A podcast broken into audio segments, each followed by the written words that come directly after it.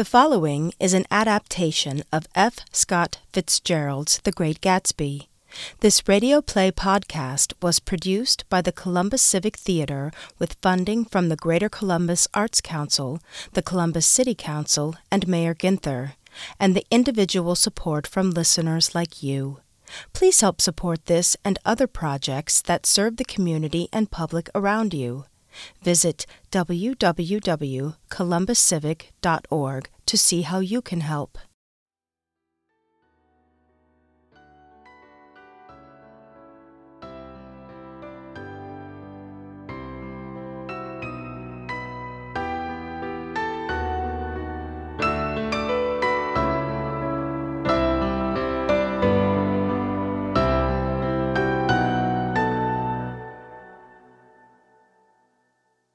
In my younger and more vulnerable years, my father gave me some advice. Whenever you feel like criticizing anyone, he told me, just remember that all the people in this world haven't had the advantages that you've had. I am still a little afraid of missing something that I forgot the fundamental decencies parceled out unequally at birth. Only Gatsby was exempt from my reaction. Gatsby, who represented everything for which I have an unaffected scorn, had an extraordinary gift for hope, a romantic readiness such as I have never found in any other person. Now, Gatsby turned out all right at the end. It is what preyed on Gatsby that temporarily closed out my interest in the board of sorrows and short winded elations of men. I graduated from New Haven in 1915 and a little later participated in the Great War, after which I decided to go east and learn the bond business. Everybody I knew was in the bond business, so I supposed it could support one more. Father agreed to finance me for a year, and after various delays, I came east, permanently, I thought, in the spring of 22. The practical thing was to find rooms in the city when a young man at the office suggested that we take a house together in a commuting town. But at the last minute, the firm ordered him to Washington, and I went out to the country alone. It was a matter of chance that I should have rented a house in one of the strangest communities in North America. It was on that slender, riotous island which extends itself due east of New York, and where there are, among other natural curiosities, two unusual formations of land twenty miles from the city, a pair of enormous eggs, identical in contour and separated only by a courtesy bay, jut out into the most domesticated body of salt water in the Western Hemisphere, the great wet barnyard of Long Island Sound. I lived at West Egg, the less fashionable of the two, in a house at the very tip of the egg, only fifty yards from the Sound and squeezed between two huge places. The one on my right was a colossal affair by any standard, a factual imitation of some Hotel de Ville in Normandy, with a tower on one side, spanking new under a thin beard of raw ivy, and a marble swimming pool, and more than forty acres of lawn and garden. It was Gatsby's mansion.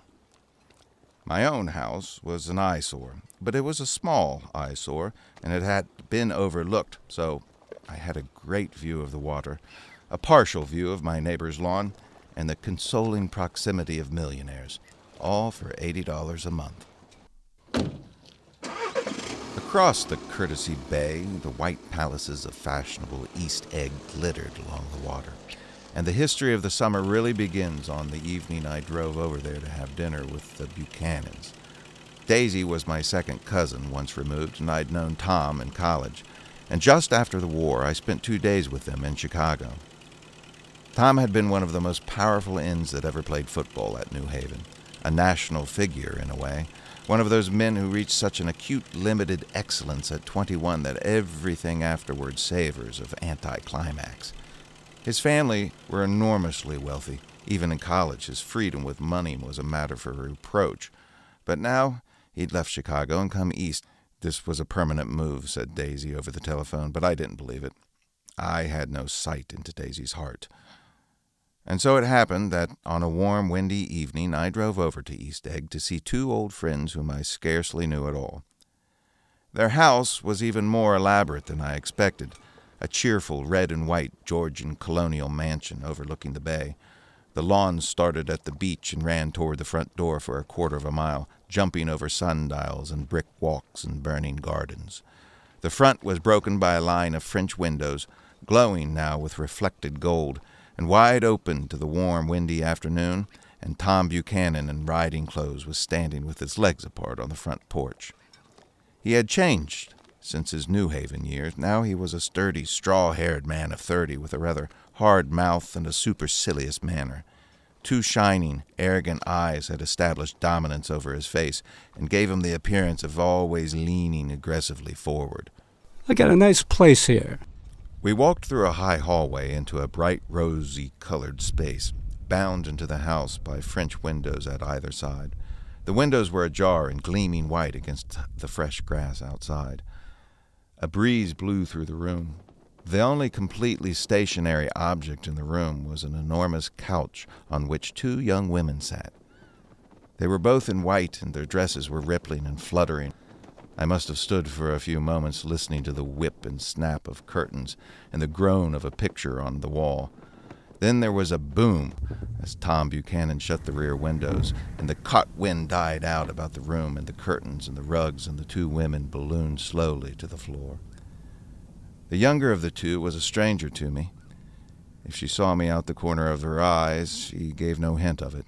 The other girl, Daisy, made an attempt to rise. She leaned slightly forward with a conscientious expression. Then she laughed, an absurd, charming little laugh, and I laughed too, and came forward into the room. I'm paralyzed with happiness. She laughed again and held my hand for a moment, looking up into my face, and hinted in a murmur that the surname of the balancing girl was Baker. Miss Baker's lips fluttered. She nodded at me almost imperceptibly. I looked back at my cousin, who began to ask me questions. I told her how I had stopped off in Chicago for a day on my way east and how a dozen people had sent their love through me. Do they miss me? The whole town is desolate. All the cars have the left rear wheel painted black as a mourning wreath, and there's a persistent wail all night along the North Shore. How gorgeous. Let's go back, Tom. Tomorrow. Oh, you ought to see the baby. I'd like to. She's asleep. She's two years old. Haven't you ever seen her? Never. Well, you ought to see her. She is. What you doing, Nick? Tom Buchanan, who had been hovering restlessly about the room, stopped and rested his hand on my shoulder. I'm a bondman. Who with? I told him. Never heard of them. This annoyed me. You will, if you stay in the East. No, I'll stay in the East, all right. I'd be a goddamn fool to live anywhere else. Absolutely. I'm stiff. I've been lying on that sofa for as long as I can remember. Don't look at me. I've been trying to get you to go to New York all afternoon. No thanks, Daisy. I'm absolutely in training.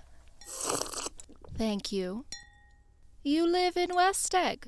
I know somebody there. I don't know a single Ms. You must know Gatsby. Gadsby. What Gatsby? Before I could reply that he was my neighbor, dinner was announced. Slenderly, languidly, their hands set lightly on their hips, the two young women preceded us out into a rosy colored porch, open toward the sunset, where four candles flickered on the table in the diminished wind. In two weeks, it'll be the longest day in the year. Do you always watch for the longest day of the year and then miss it? I always do. We ought to plan something. All right. What'll we plan? What do people plan? Oh, look, I heard it. We all looked. Her little finger. The knuckle was black and blue. You did it, Tom. I know you didn't mean to, but you did do it. That's what I get for marrying a brute of a man, a great big hulking physical specimen of I hate that word hulking, even in kidding. hulking. You make me feel uncivilized, Daisy. Can't you talk about crops or something? Civilization's going to pieces. I've gotten to be a terrible pessimist about things. Have you read The Rise of the Colored Empires by this man Goddard? Why, no. Well, it's a fine book and everybody ought to read it. The idea is if we don't look out, the white race will be will be utterly submerged. It's all scientific stuff. It's been proved. Tom's getting very profound. He reads deep books with long words in them. What was that word we were. Well, these books are all scientific. This fellow has worked out the whole thing. It's up to us, who are the dominant race, to watch out, or these other races will have control of things. The idea is we're Nordics. I am, and you are, and you are, and you, and we produced all the things that go to make civilization. Oh, science and art and all that, do you see?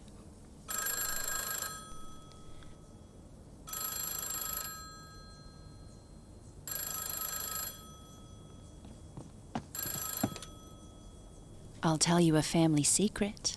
It's about the butler's nose. Do you want to hear about the butler's nose? That's why I came over tonight. Well, he wasn't always a butler. He used to be the silver polisher for some people in New York that had a silver service for 200 people. He had to polish it from morning till night, until finally it began to affect his nose. Things went from bad to worse. Yes, things went from bad to worse until finally he had to give up his position. For a moment, the last sunshine fell with a romantic affection upon her glowing face. The butler came back and murmured something close to Tom's ear. Excuse me, everybody. I love to see you at my table, Nick. You remind me of. of a rose. An absolute rose. Doesn't he? An absolute rose. Excuse me. This is not true.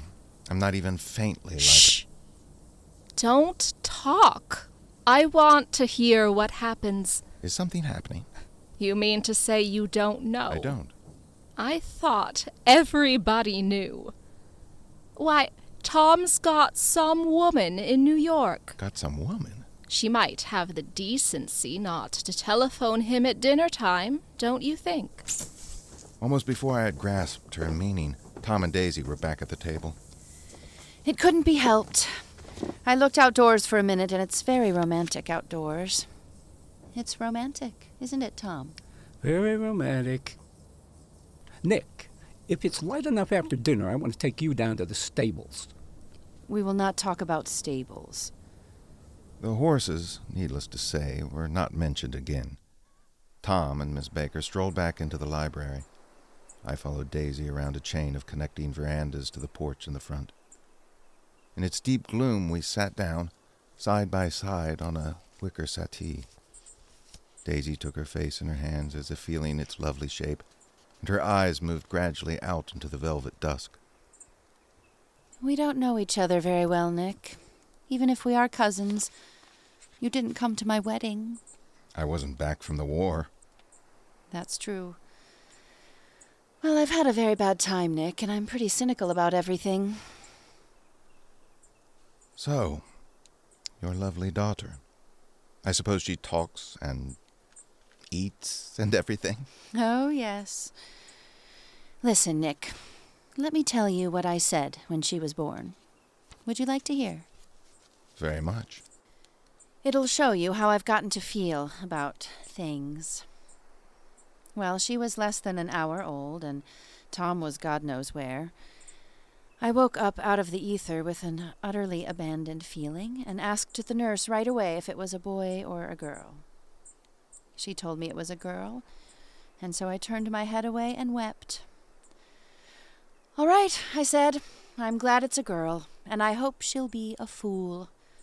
That's the best thing a girl can be in this world a beautiful little fool. You see, I think everything's terrible anyhow. Everybody thinks so, the most advanced people. And I know. I've been everywhere and seen everything and done everything. Sophisticated. God, I'm sophisticated. I felt the basic insecurity of what she had said. I waited, and sure enough, in a moment she looked at me with an absolute smirk on her lovely face. Inside, the crimson room bloomed with light.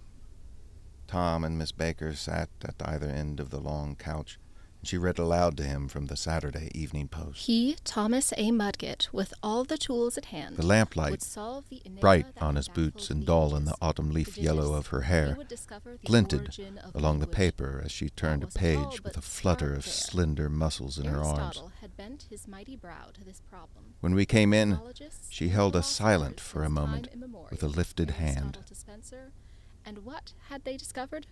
Nothing. To be continued in our very next issue, 10 o'clock. Time for this good girl to go to bed. Jordan's going to play in the tournament tomorrow over at Westchester. Oh, you're Jordan Baker, the tennis champ. Now I know why your face is familiar. Good night. Wake me at 8, won't you? If you'll get up. I will. Good night, Mr. Carraway. See you anon. Of course you will. In fact, I think I'll arrange a marriage. Come over often, Nick, and I'll sort of, oh, fling you together. You know, lock you up accidentally in linen closets and push you out to sea in a boat and all that sort of thing. Good night. I haven't heard a word. She's a nice girl. They oughtn't to let her run around the country that way. Who oughtn't to? Her family. Her family is one aunt about a thousand years old. Besides, Nick's going to look after her, aren't you, Nick? She's going to spend lots of weekends out here this summer. I think the home influence will be very good for her. Daisy and Tom looked at each other for a moment in silence. Is she from New York? From Louisville. Our white girlhood was passed together there, our beautiful white. Did you give Nick a little heart to heart out there on the veranda? Did I? I can't seem to remember. But I think we talked about the Nordic race. Yes, I'm sure we did. It sort of crept up on us, and first thing you know. Don't believe everything you hear, Nick. A few minutes later, I got up to go home. They came to the door with me and stood side by side in a cheerful square of light. As I started my motor, Daisy called. Wait! It seemed to me that the thing for Daisy to do was to rush out of the house, child in arms. But apparently there was no such intentions in her head. Wait! I forgot to ask you something, and it's important.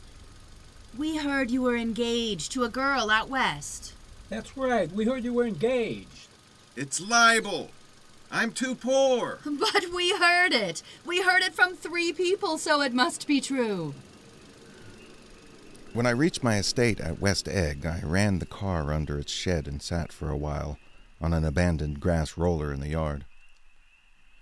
The silhouette of a moving cat wavered across the moonlight, and turning my head to watch it, I saw that I was not alone.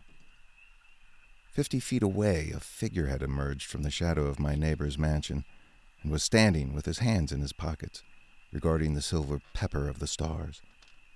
Something in his leisurely movements and the secure position of his feet upon the lawn suggested that it was Mr. Gatsby himself, come out to determine what share was his of our local heavens. I decided to call to him, but I didn't, for he gave a sudden intimation that he was content to be alone. He stretched out his arms toward the dark water in a curious way, and far as I was from him, I could have sworn he was trembling. Involuntarily, I glanced seaward and distinguished nothing except a single green light, minute and far away. When I looked once more for Gatsby, he had vanished, and I was alone again in the unquiet darkness. About halfway between West Egg and New York, the motor road hastily joins the railroad and runs beside it for a quarter of a mile. This is a valley of ashes, a fantastic farm where ashes grow like wheat into ridges and hills and grotesque gardens, take the form of houses and chimneys and rising smoke. Above the gray land, you perceive the eyes of Dr. T. J. Eckleburg. The eyes of Dr. T. J. Eckleburg are blue and gigantic. Their retinas are one yard high. They look out of no face, but instead from a pair of enormous yellow spectacles which pass over a non existent nose.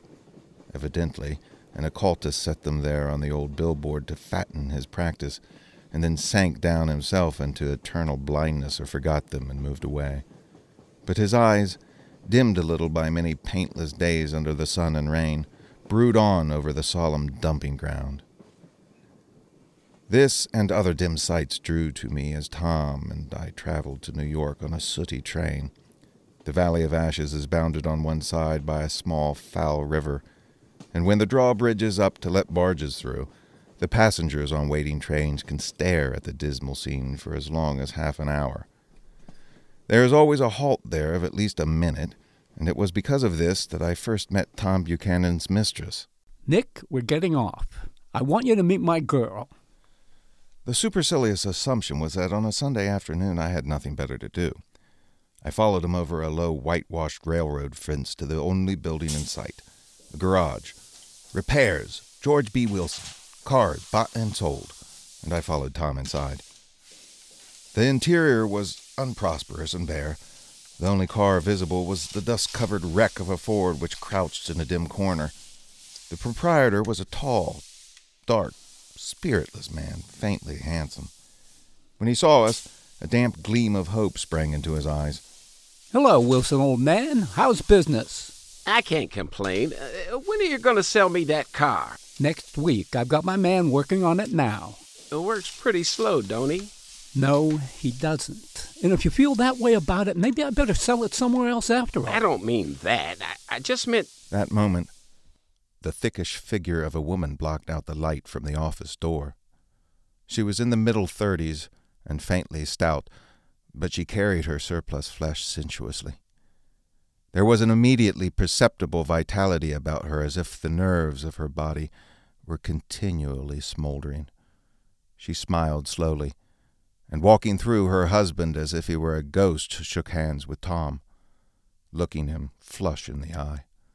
Then she wet her lips and, without turning around, spoke to her husband in a soft, coarse voice. Get some chairs, why don't ya? So somebody can sit down. Wilson hurriedly went toward the little office, obeying. His wife moved close to Tom. I want to see you. Get on the next train. All right. I'll meet you by the newsstand on the lower level. She nodded and moved away from him just as Wilson emerged from his office door.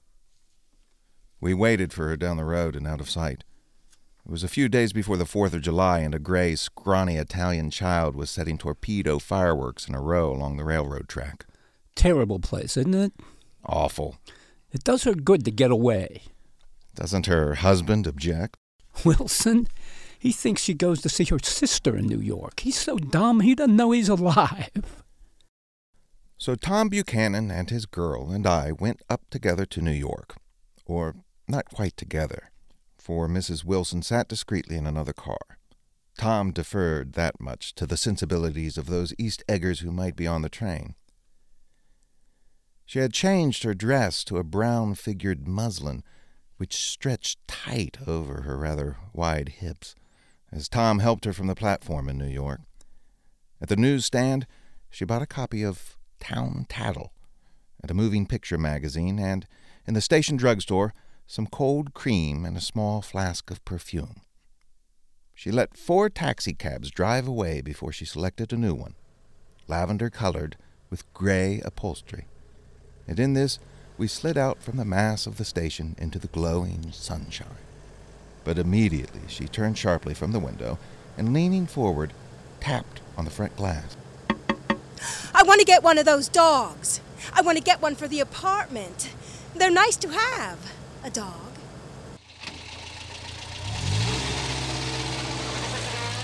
We backed up to a gray old man who bore an absurd resemblance to John D. Rockefeller. In a basket, swung from his neck, cowered a dozen very recent puppies of an indeterminate breed. What kind are they? Oh, all kinds, yeah. What kind you want, lady? I'd like to get one of those police dogs. I don't suppose you got that kind. The man peered doubtfully into the basket plunged in his hand and drew one up, wriggling by the back of the neck. That's no police dog. Uh, I know this is not exactly a police dog. It's, it's more of an Airedale. Look at that coat. That's some coat. That's a dog that'll never bother you with catching a cold. I think it's cute. How much is it? Oh, that dog. Uh, that dog will cost you ten dollars. The Airedale changed hands and settled down into Mrs. Wilson's lap where she fondled the weatherproof coat with rapture. Is it a boy or a girl? That dog, uh, that, that dog's a boy. It's a bitch. Here's your money. Go and buy ten more dogs with it. We drove over to Fifth Avenue, so warm and soft, almost pastoral, on a sunny Sunday afternoon. Hold on, I have to leave you here. No, you don't. Myrtle will be hurt if you don't come up to the apartment, won't you, Myrtle? Come on. I'll telephone my sister Catherine. She's said to be very beautiful by people who ought to know. Well, I- I'd like to, but. We went on, cutting back again over the park toward the West Hundreds. At 158th Street, the cab stopped at one slice in a long white cake of apartment houses. Throwing a regal homecoming glance around the neighborhood, Mrs. Wilson gathered up her dog and her other purchases and went hotly in. I'm going to have the McKees come up, and of course I've got to call up my sister, too. The apartment was on the top floor. A small living room, a small dining room, a small bedroom, and a bath. The living room was crowded with a set of tapestried furniture entirely too large for it. Tom brought out a bottle of whiskey from a locked bureau door. I have been drunk just twice in my life, and the second time was that afternoon, so everything that happened has a dim, hazy cast over it. Sitting on Tom's lap, Mrs. Wilson called up several people on the telephone. Then there were no cigarettes, and I went out to buy some at the drugstore on the corner. When I came back, they had disappeared, so I sat down discreetly in the living room and read a chapter of Simon called Peter. Either it was terrible stuff or the whiskey distorted things, because it didn't make any sense to me. Just as Tom and Myrtle reappeared, company commenced to arrive at the apartment door.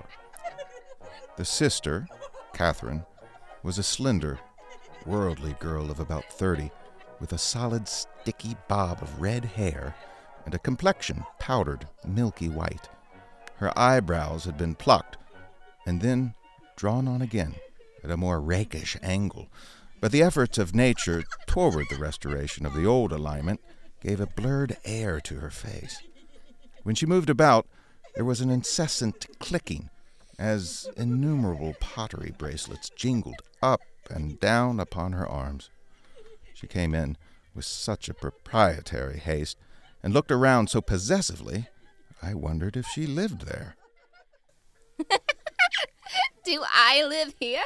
Nah, I live with my girlfriend at a hotel. Good afternoon. Mr. good McKee afternoon. was a pale, Delighted to see you. feminine man from the flat below. Uh, have a seat He had just shaved, for there was a white spot of lather on his cheekbone, and he was most respectful in his greeting to everyone in the room. He informed me that he was in the really artistic game, and I gathered later that he was a photographer. His wife told me with pride He's taken my picture 127 times since we were married. Mrs. Wilson had changed her costume some time before, and was now attired in an elaborate afternoon dress of cream colored chiffon. Her personality had also undergone a change. The intense vitality that had been so remarkable in the garage was converted into impressive hauteur. Her laughter, her gestures, her assertions became more violently affected moment by moment. My dear sister, most of these fellas will cheat you every time. All they think of is money. I had a woman up here last week to look at my feet, and when she gave me the bill, you'd have thought she had my appendicitis out. What was the name of that woman? Mrs. Eberhardt. She goes around looking at people's feet in their own homes. I like your dress. I think it's adorable. It's just a crazy old thing. I just slip it on sometimes when I don't care what I look like. But it looks wonderful on you, if you know what I mean. If Chester could only get you in that pose, I think he could make something of it. We all looked in silence at Mrs. Wilson, who removed a strand of hair from over her eyes and looked back at us with a brilliant smile. Mr. McKee regarded her intently with his head on one side and then moved his hand back and forth slowly in front of his face. I should change the light. I'd like to bring out the modeling of the features, and I'd like to try to get a hold of all that back hair. Oh, I wouldn't think of changing the light. I think it's. Shh, shh, shh, shh, shh, shh. I am considering it in silence. I told that boy about the ice. These people. You have to keep after them all the time. I've done some nice things out on Long Island. Two of them we have framed downstairs. One of them I call Montauk Point, the gulls. And the other I call Montauk Point, the sea. The sister Catherine sat down beside me on the couch. Do you live down on Long Island too? I live at West Egg. Really? I was down there at a party about a month ago at a man named Gatsby's. Do you know him? I live next door to him. Well, they say he's a nephew or a cousin of Kaiser Wilhelm's. That's where all his money comes from. Really? I'm scared of him. I'd hate to have him get anything on me. Chester, I think you could do something with her. Me? I'd like to do more work on Long Island if I could get the entry. All I ask is that they should give me a start. Neither of 'em can stand the person they're married to. Can't stand 'em. What I say is, why go on living with 'em if you can't stand 'em? If I was them, I'd get a divorce and get married to each other right away. It's really his wife that's keeping them apart. She's a Catholic, and they don't believe in divorce. Daisy was not a Catholic, and I was a little shocked at the elaborateness of the lie. When they do get married, they're going west to live for a while until it blows over. It'd be more discreet to go to Europe. Oh, do you like Europe? I just got back from Monte Carlo just last year. I went over there with another girl and we didn't stay long. We just went to Monte Carlo and back. We went by way of Marseille. We had over $1,200 when we started, but we got gypped out of it all in two days in the private rooms. We had an awful time getting back, I can tell you. God, how I hated that town. I almost made a mistake, too. I almost married that little kike who'd been after me for years. Oh, I knew he was below me. Everybody kept saying to me, Lucille, that man's way below you. But if I hadn't met Chester, he'd have got me sure. Yes, but listen. At least you didn't marry him. Well, I married him. And that's the difference between your case and mine. Why did you, Myrtle? Nobody forced you to. I married him because I thought he was a gentleman. I thought he knew something about breeding, but he wasn't fit to lick my shoe. You were crazy about him for a while. Crazy about him? Who said I was crazy about him? The only crazy I was was when I married him. I knew right away I'd made a mistake. He borrowed somebody's best suit to get married in and never even told me about it. And the man came after it one day when he was out. Oh, is this your suit? I said. This is the first I ever heard about it. But I gave it to him, and then I lay down and cried all afternoon. She really ought to get away from him.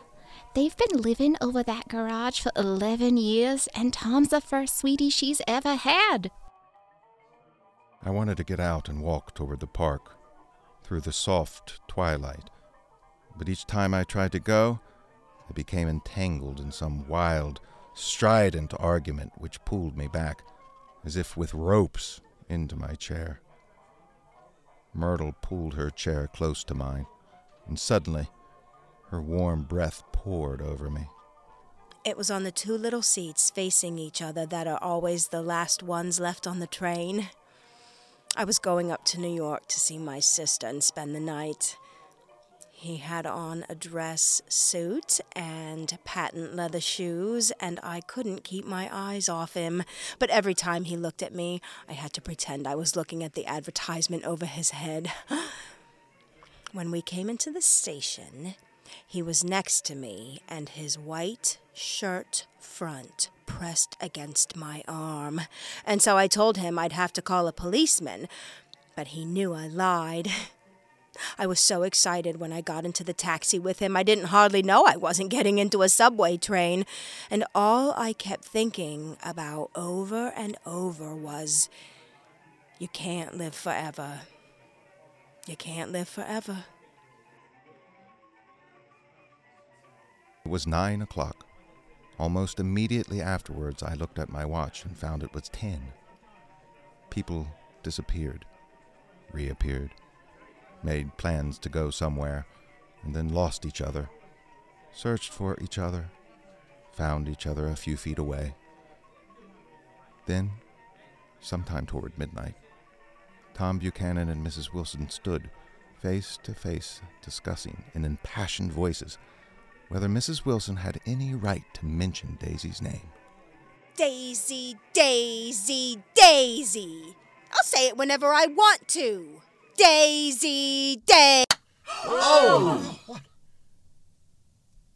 Making a short, deft movement, Tom Buchanan broke her nose with his open hand.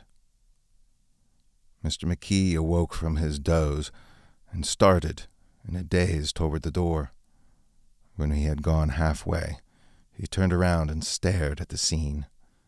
His wife and Catherine scolding and consoling as they stumbled here and there among the crowded furniture with articles of aid, and the despairing figure on the couch bleeding fluently. Then Mr. McKee turned and continued out the door. Taking my hat from the chandelier, I followed. The next thing I remember, I was lying, half asleep, in the cold lower level of the Pennsylvania station, staring at the morning Tribune waiting for the four o'clock train.